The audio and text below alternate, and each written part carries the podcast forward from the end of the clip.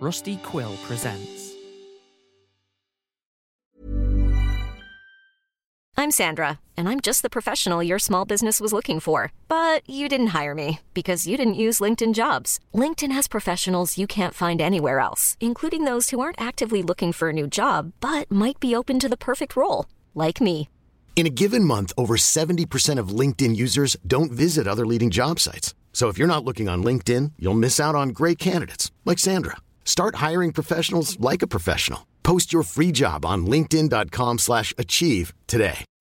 Life is full of what ifs. Some awesome, like what if AI could fold your laundry? And some, well, less awesome, like what if you have unexpected medical costs?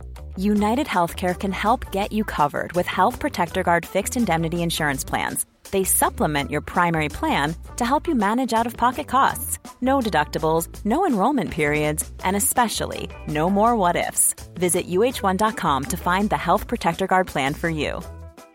This is Paige, the co-host of Giggly Squad, and I want to tell you about a company that I've been loving, Olive and June. Olive and June gives you everything that you need for a salon quality manicure in one box. And if you break it down, it really comes out to $2 a manicure, which is absolutely insane. It's also so easy to get salon worthy nails at home with Olive and June. The difference between how your nails used to look when you did them yourself and now with the Mani system is a complete game changer. The best thing about Olive and June too is it's a quick dry. Dries in about one minute, lasts for five days, and full coverage in up to one to two coats. Visit oliveandjune.com slash perfect Mani 20 for 20% off your first system. That's oliveandjune.com slash perfect Mani 20 for 20% off your first system.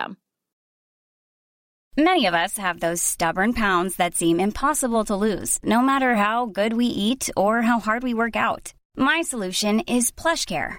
PlushCare is a leading telehealth provider with doctors who are there for you day and night to partner with you in your weight loss journey. They can prescribe FDA-approved weight loss medications like Wegovy and Zepbound for those who qualify. Plus, they accept most insurance plans. To get started, visit plushcare.com slash weight loss. That's plushcare.com slash weight loss. I can't stop thinking about where Casper is. What could have happened that would make it so he wouldn't come back for this long? It has to be something bad. He wouldn't leave me. He can't. He promised. And this thing between us, even if he wanted to go, he couldn't, not now. The blood has bound us together in ways that are too strange to us to understand. He told me that he'd never done this for this long. Shared his blood with a living person, a living person whose blood he'd also drunk. It's new territory for him. He didn't like that. He was careful usually, and I think that was one of the reasons he'd always avoided this. He'd known other vampires who'd done it, bound human beings to them this way, kept them alive and close. They'd always act like it was this sort of imprisonment of the people they'd chosen, that they, as the vampire patrons, were totally in control of the situation, but Cass said it was obvious they weren't. The longer the bonds lasted, the more protective the vampires became, the more erratic and violent in the defense of the people they'd chosen for themselves. It ends two ways, Cass said. The humans died, and the vampires either died of heartbreak or spent eternity mourning the loss. That, or sometimes the vampires tried to turn their humans, but the passion built into the bond they'd made seemed to make them too rash for the change to be successful. It seemed even less likely than usual. Casper had only ever heard of it happening once. Just once. He didn't like those odds. And honestly, neither do I.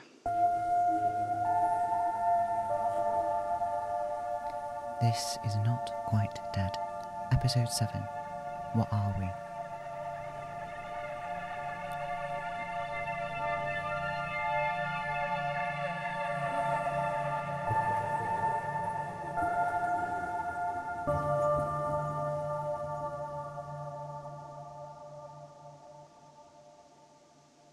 Sometimes Cass brings up what happened at the hospital as this kind of generous act of faith.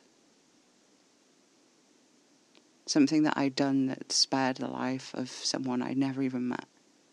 I don't know that he really would have killed anyone, though. He's convinced he was right on the brink, but he made it all the way from my flat to the hospital and back again without laying a finger on anyone. And he told me once he'd locked himself inside a wine cellar for six days to stop himself from killing anyone, and only came out after he'd heard someone from the town over taken ill, and it seemed like they were going to die any day. Convinced himself that it would be impossible to break the bolt on the door from the inside, but it wasn't. He was surprised at how easily he got himself out.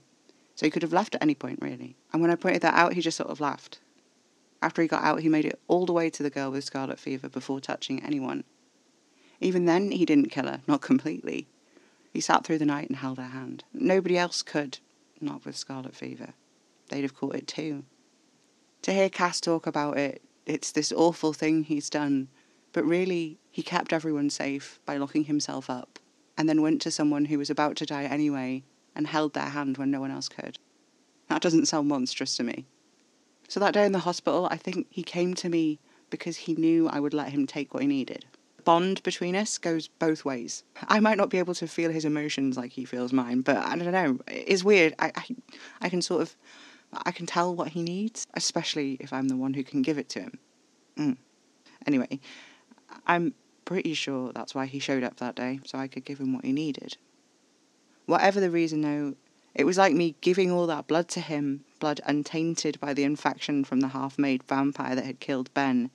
It solidified things. Not that there seemed like there was much option for backing up before then, but there definitely wasn't after that. I remember I woke up in my own bed, not in the hospital. Casper assured me later that I'd been conscious enough to stand up and walk out on my own to the car before he drove me home, even though I couldn't remember it. Casper was sitting next to me on the bed reading, holding my hand. He let go for moments at a time to turn the page. When he saw my eyes were open, he got up, but came back a moment later with a whole bottle of energy drink and a sandwich, which he made me eat and drink a lot of. He sat and read, but I could tell he was watching me out of the corner of his eye. After that, I just dozed on top of the unmade bed, not touching Casper at all. He offered to leave, but it was nominal at that point. It was such a hot summer. The coolness of his body was a relief against the heat. Do you have anything with a lot of sugar? he asked, after what might have been hours, possibly several short and blissful lifetimes. He got up and I heard him rummaging in my cupboards before he returned with a four pack of Kinder Buenos. He opened one and broke off a square. Can you even eat that? I asked. It's not for me. He held the square of chocolate out until I ate it from his fingers. When I did, he smiled wide and indulgent. If you call me a good boy, I will bite your fingers off, I told him. Noted, said Casper. He handed me the rest of the bar. Seriously, though, can you eat people food? Yes. Some of it is nice, even if it doesn't provide me with anything nutritionally. I grew up with quite a different palate than what you're used to now, though. Shit, I never even thought to ask. You're not like a million years old, are you? Casper scoffed. Not a million years, no. You're older than you look, though.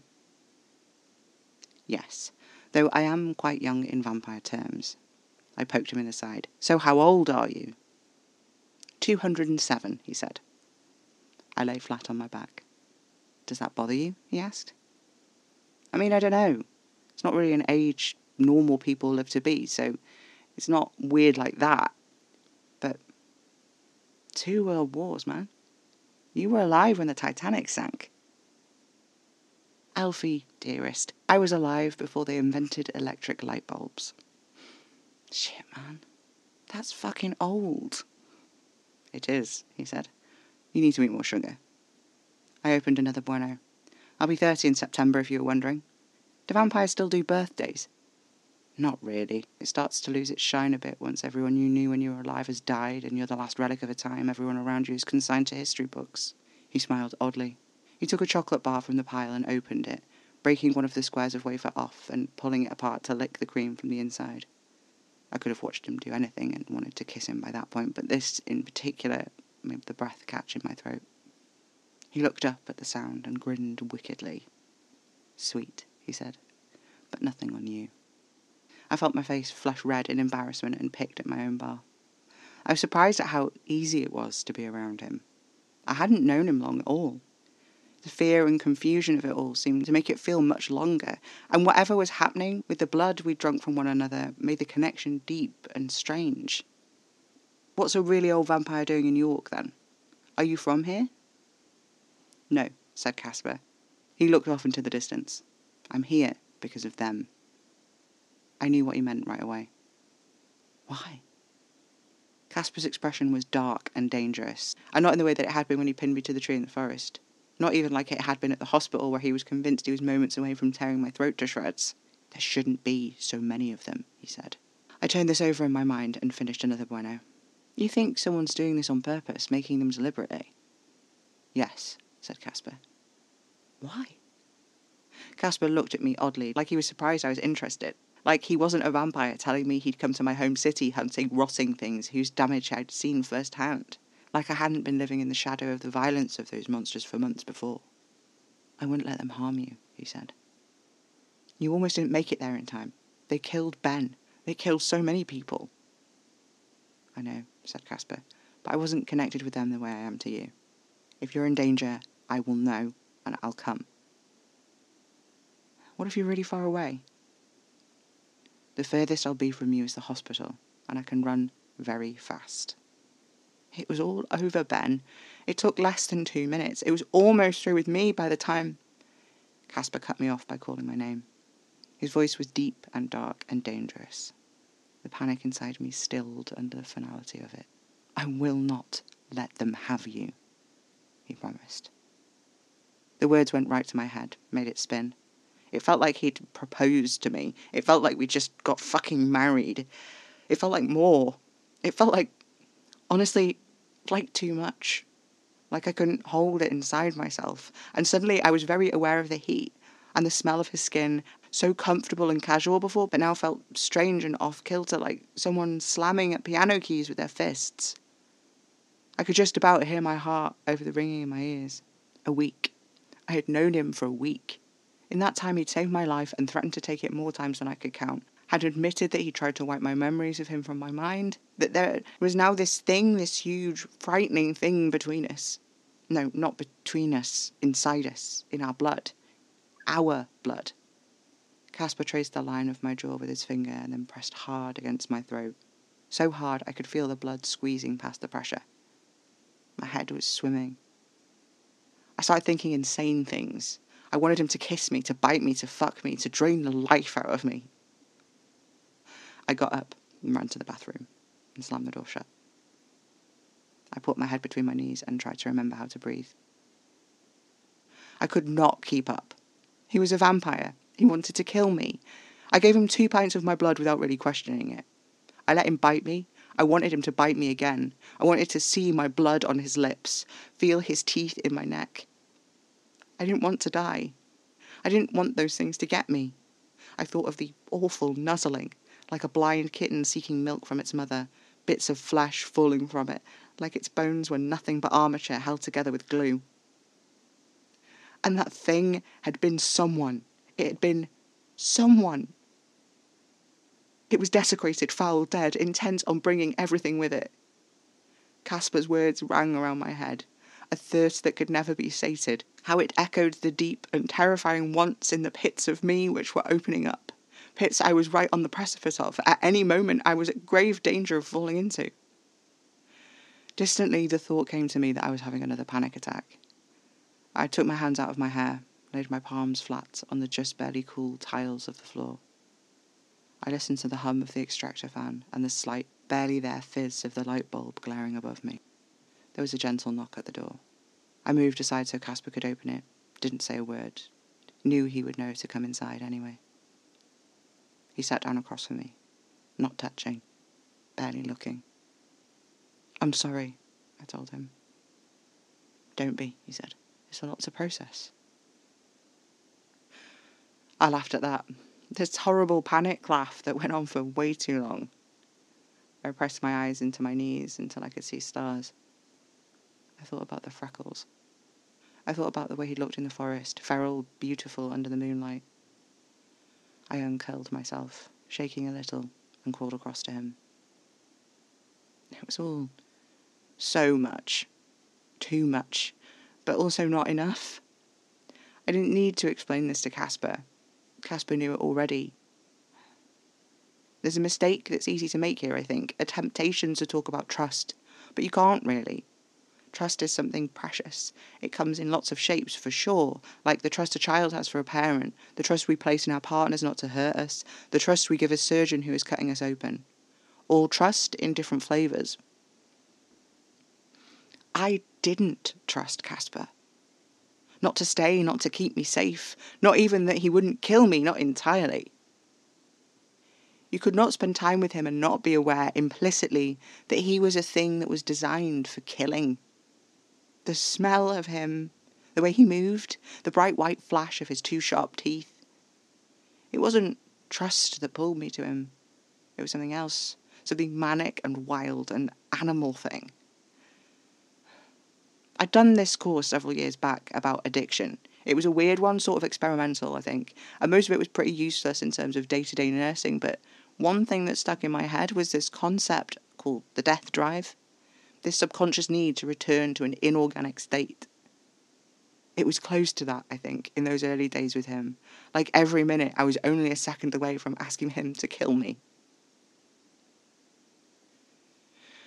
Trust would come later, bit by bit. Trust that even if I asked him to, he never would.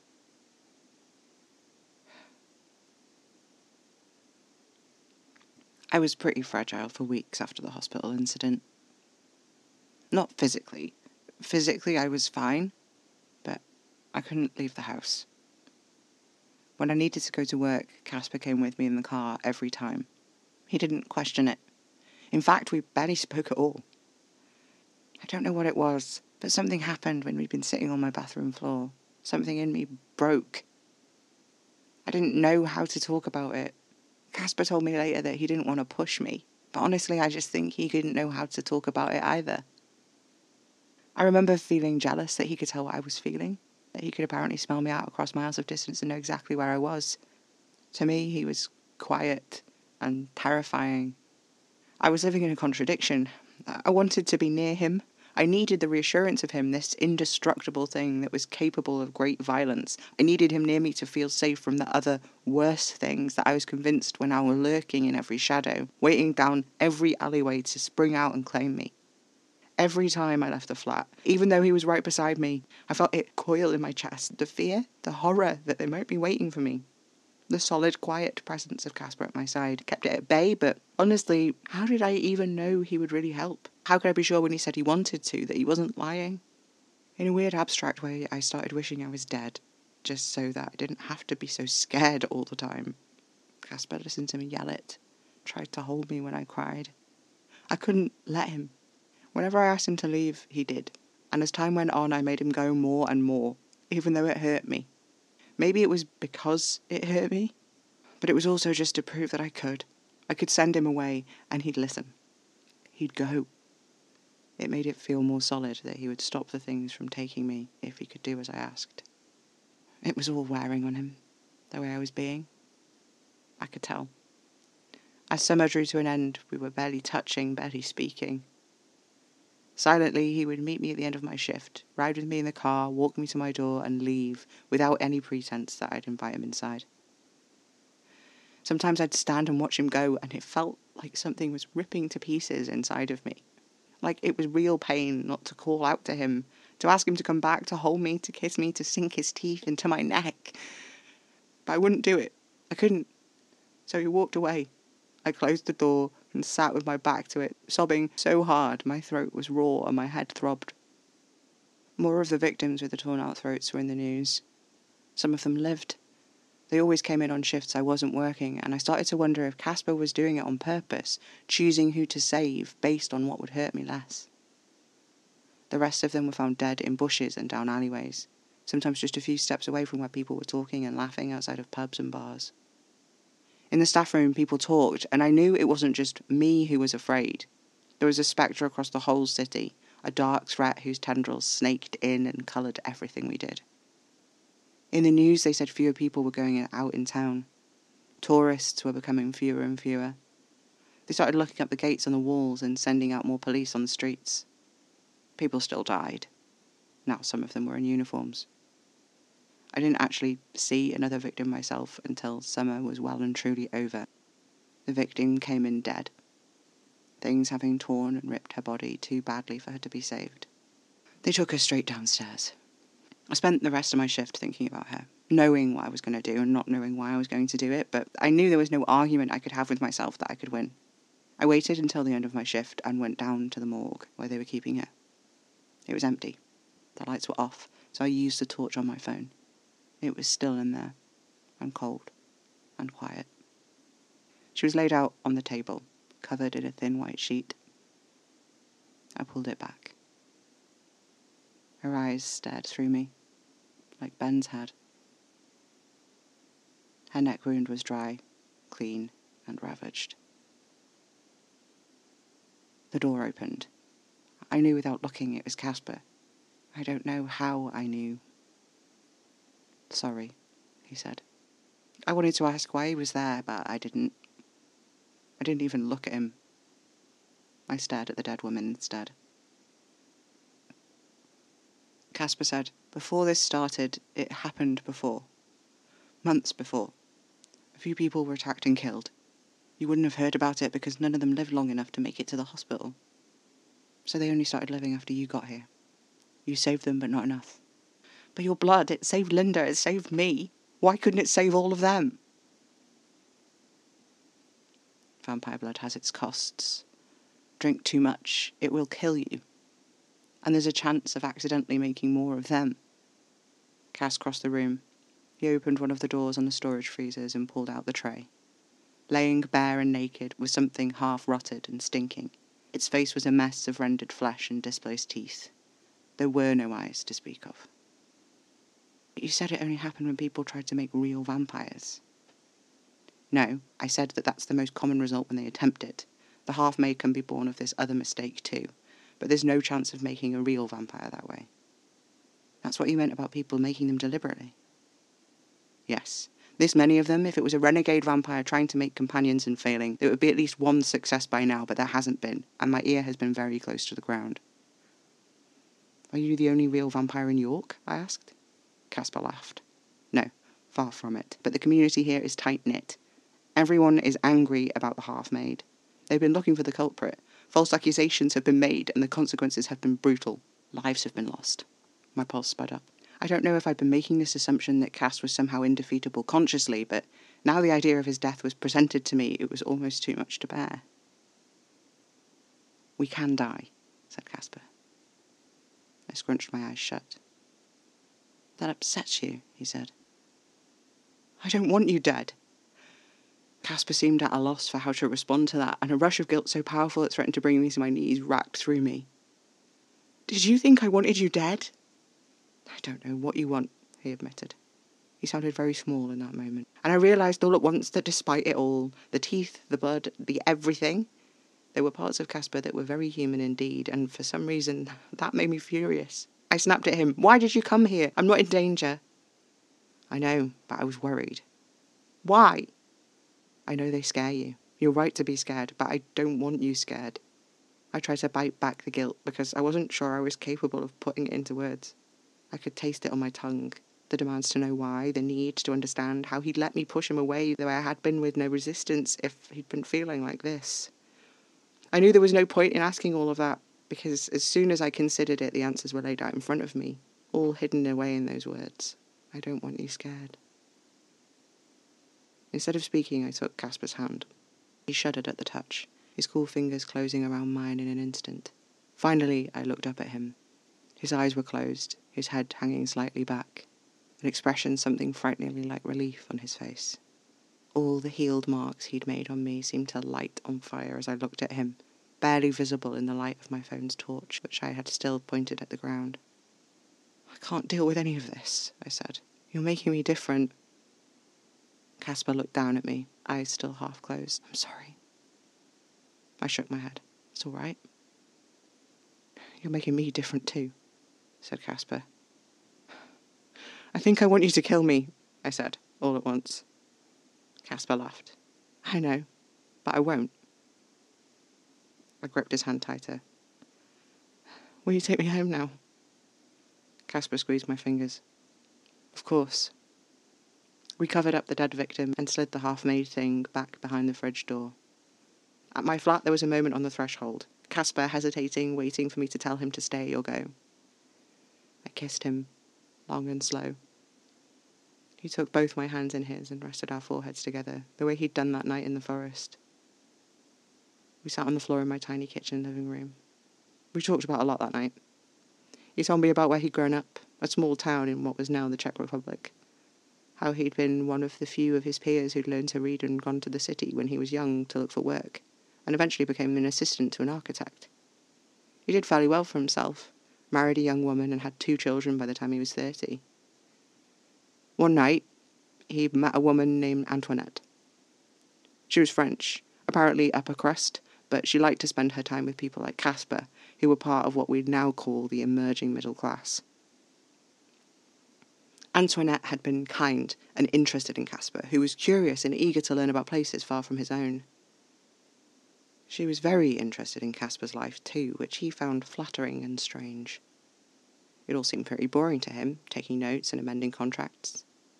Antoinette was rapt, though, and she kept paying for more and more beer.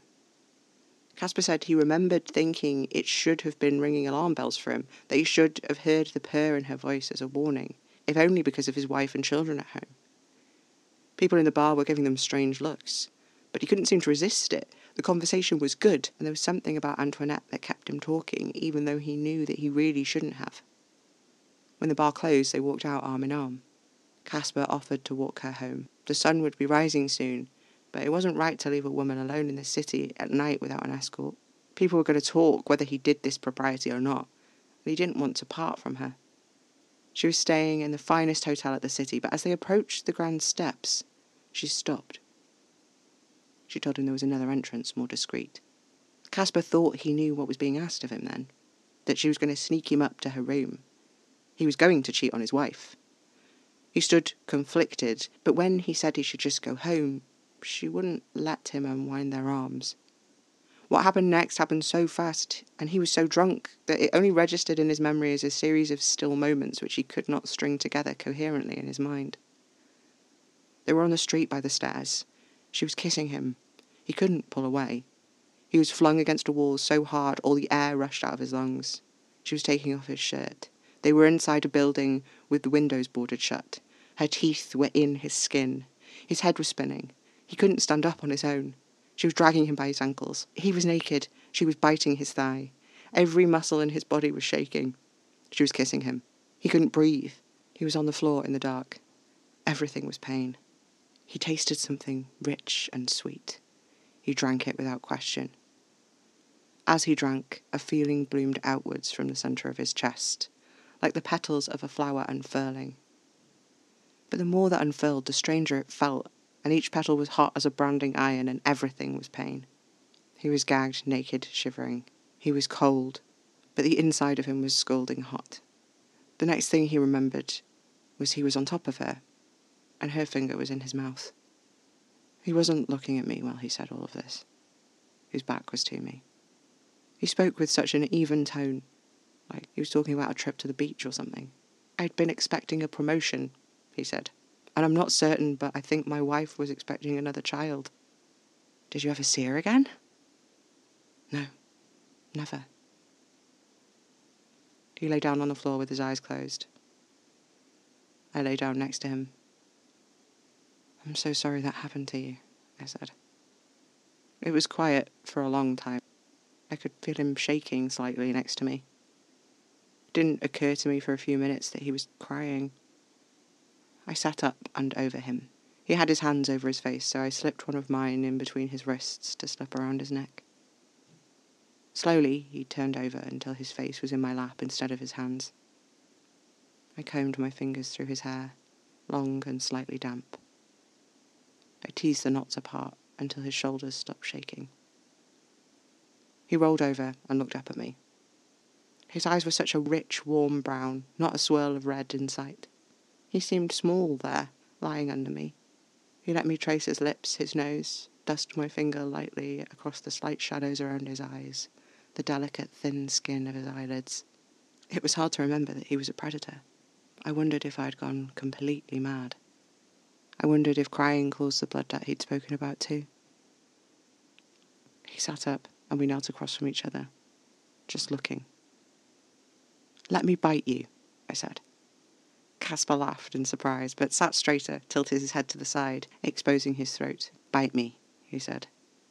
I traced his jaw as he'd traced mine before, and found the point in his neck where there should have been a pulse, but there wasn't. I tasted his skin and bit down as hard as I could. Casper gasped, then chuckled. I closed my eyes, feeling tears on my cheeks. When I let go, there was the pattern of my teeth on his skin, a flush of angry red around it, but the skin wasn't broken. I hadn't made him bleed. Did that hurt? Yes, he said. I pressed the bruise and he hissed, eyes narrowing. I covered my face with my hands. I don't know what's wrong with me. Do you want me to go? Casper asked. I shook my head. Bite me, I whispered into his skin. The change in him was instantaneous. He moved swift, eyes darting between each of mine, assessing, cautious. I said it again. He did. It was rapturous. It always was. When he kissed me, I could taste my own blood on his lips. I won't kill you, he said. No, I said. Bite me again. For it to work, to even have a shot at making a real vampire, you need your victim to be not quite dead, and then to drink a huge volume of a vampire's blood. A litre or thereabouts. The most controlled way to bring a human being to that point, Casper says, is to drain them. That's where the majority of mistakes happen. The vampire goes too far. The human is too weak to drink the blood which is given to them, or they're dead before it touches their lips. Then, the right amount of blood can be given. If the vampire doesn't come to this situation with their blood debt managed and their drive entirely sated, they can easily tip themselves into a frenzy when they give their human their blood and accidentally kill them out of instinct to replenish themselves. And then you just wait. Wait as the blood courses through the human's body and listen for their heart to stop. And when it does, you wait longer hours, hours until the body is completely cold. Then, and only then, the vampire needs to give just another drop of blood from the tip of their finger. They place it in the person's mouth, and instinct should make them taste it. Of course, this doesn't always happen. Most of the time, the person does not wake, and then, of course, there's a chance that they'll wake rabid and senseless. But if all these infinitesimally small odds are in your favour, you wake up, hungry for blood. Not dead, not alive, but a third thing, in between. A vampire. I I think there's a way I can make it work, even if he doesn't come back. I think if I just hold back a syringe full of what Casper left me, I put it in my mouth, once I've drunk the rest, it should work the same. The drive only wakes up once the body has cooled. The instinct won't be triggered until the proper time, even though the syringe is there from the off. But I need to make sure it actually stays there in my mouth, doesn't fall aside, and I don't drink it by mistake in the process of the blood taking the last bit of my life out of me. Casper warned me there might be some thrashing. It's not ideal, but I. The alternative is dying without any hope that it won't be permanent. It would be easier if he was here. Maybe if I waited it out, measured that last litre into two doses instead of drinking it all at once. Maybe he'd be back before my time ran out and we could have the best chance of it working. But the thing is, I know he would be here if something hadn't happened. Because he wouldn't leave me like this. He can't. Not when he knows I'm scared. Not when he knows I'm so close to the end. He doesn't have a choice any more than I had a choice. I'm going to measure out what's left of the blood. Maybe if I drink it bit by bit, rather than all at once, I can string out this final dose before I have to make my decision. I don't know that it'll work.